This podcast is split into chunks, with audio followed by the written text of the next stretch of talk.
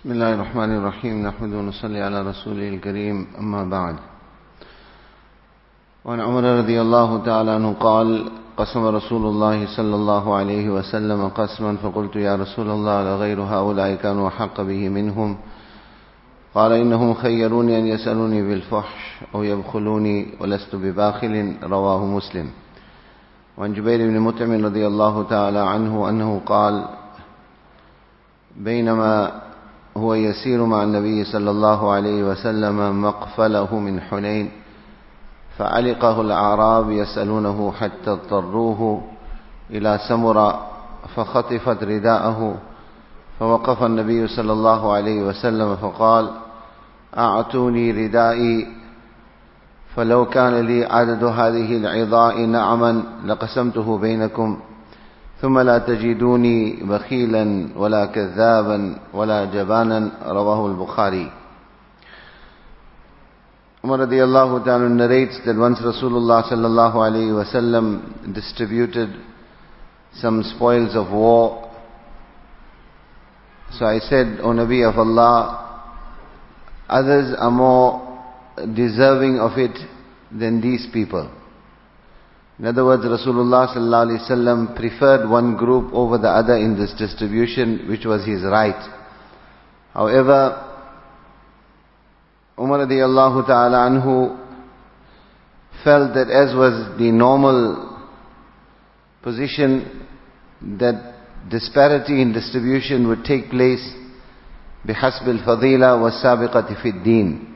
Normally, if one group was more virtuous than the other, or they had accepted Islam earlier among Sahaba Kiram, this was a basis by which one group would be given superiority or preference over the other.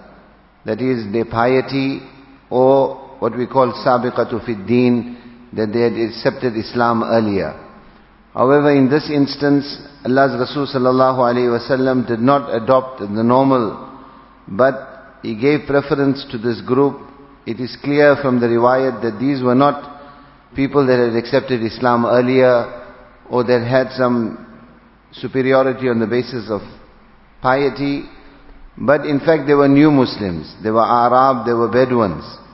And outwardly it would appear that the basis of their demanding a lot or a share in the spoils of war or in this distribution was more out of greed or lalach for dunya or leaning towards dunya. Yet despite this, Allah's Rasul sallallahu alayhi wasallam gave them preference over the others.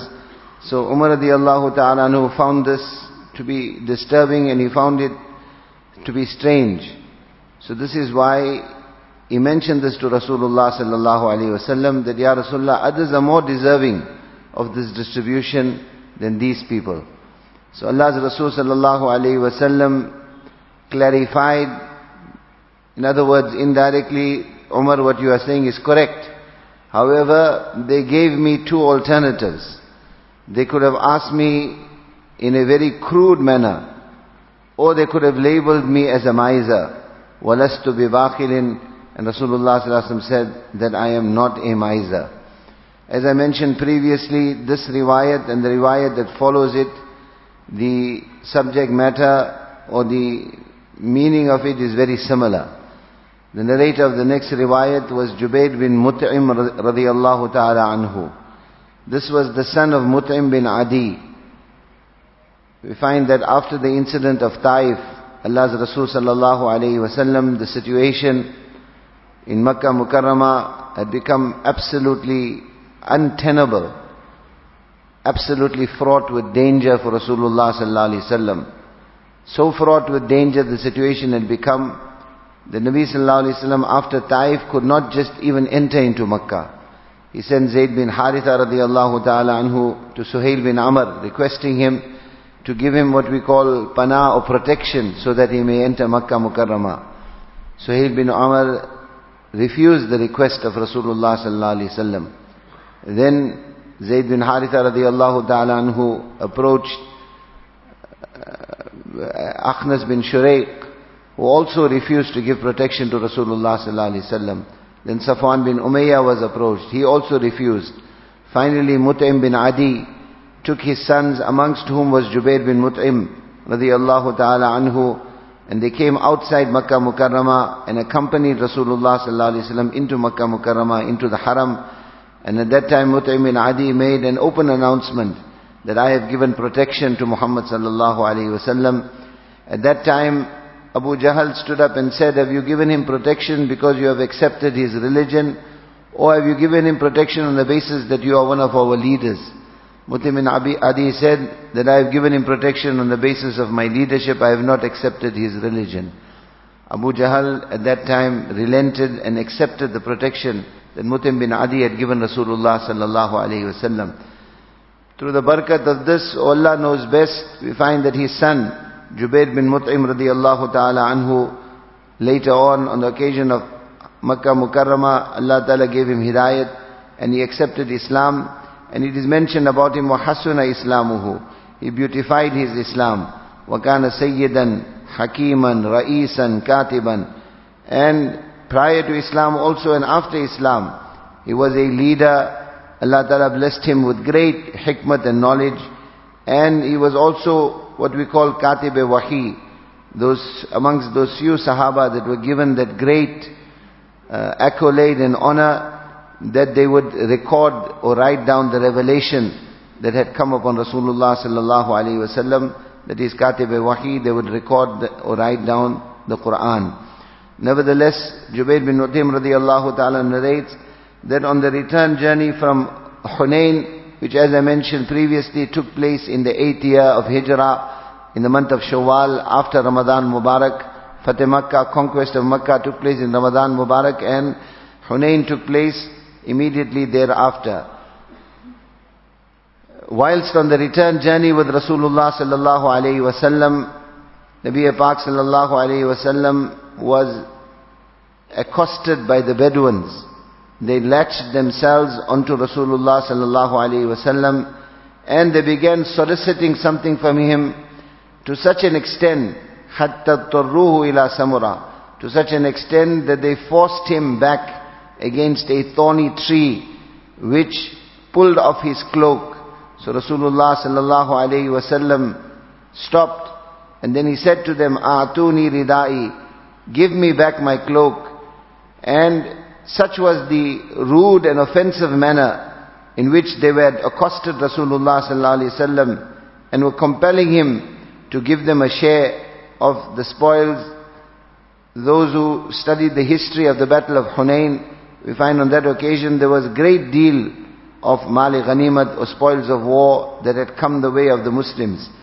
So these Arab, these Bedouins were insisting upon Rasulullah sallallahu to give them a large share.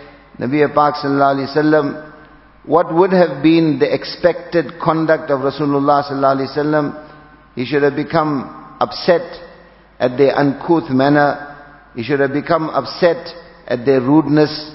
He should have reprimanded them over their love and attachment for dunya. But instead of doing any of those things, Allah's Rasul sallallahu alayhi wasallam in fact gave them the assurance and he said, وَلَوْ كَانَ لِي عَدَدُ هَذِهِ الْعِضَاءِ نَعَمًا He said, give me back my cloak.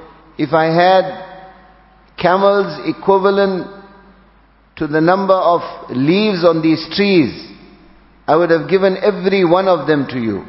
ثم لا تجدوني بخيلا ولا كذابا ولا جبانا and then you would have seen for yourself and you, have, you would have found me to be one who is not a miser nor am I a liar nor am I a cowardly person so this subject matter that is found in both these ahadith the first case where Rasulullah sallallahu was accosted by the Arab and asked in a very uncouth manner, in a very crude manner, to give them a share. And in this instance, where he was in fact impaled against a thorny tree, so that his cloak was snatched off his body, to that extent they had crowded him and were being rude and crude with Rasulullah sallallahu alaihi wasallam. However, the fact of the matter is this type of behavior was because of their weakness in faith. And because of their weakness of Iman, they were new Muslims.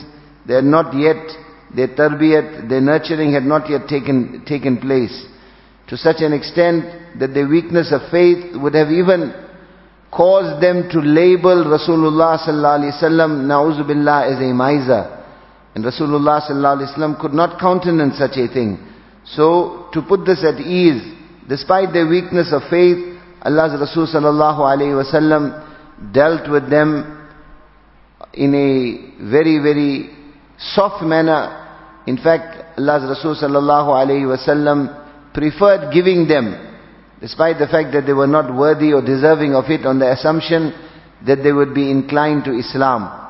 And we find that this is the a clear indication of the amazing generosity and forbearance of Rasulullah sallallahu alaihi wasallam, particularly towards the new Muslims, particularly towards those who are uneducated and uncultured and uncivilized in their approach.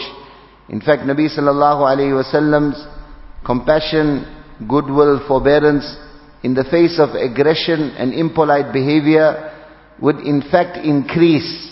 وَإِذَا خَاطَبَهُمُ الْجَاهِلُونَ قَالُوا سَلَامًا Allah Ta'ala says that when the jahileen, when the ignorant ones have to behave in an ignorant manner, in an uncouth manner with you, instead of accosting them, قَالُوا سَلَامًا Say, may peace be upon you. In other words, let your forbearance, let your tolerance be greater than any negative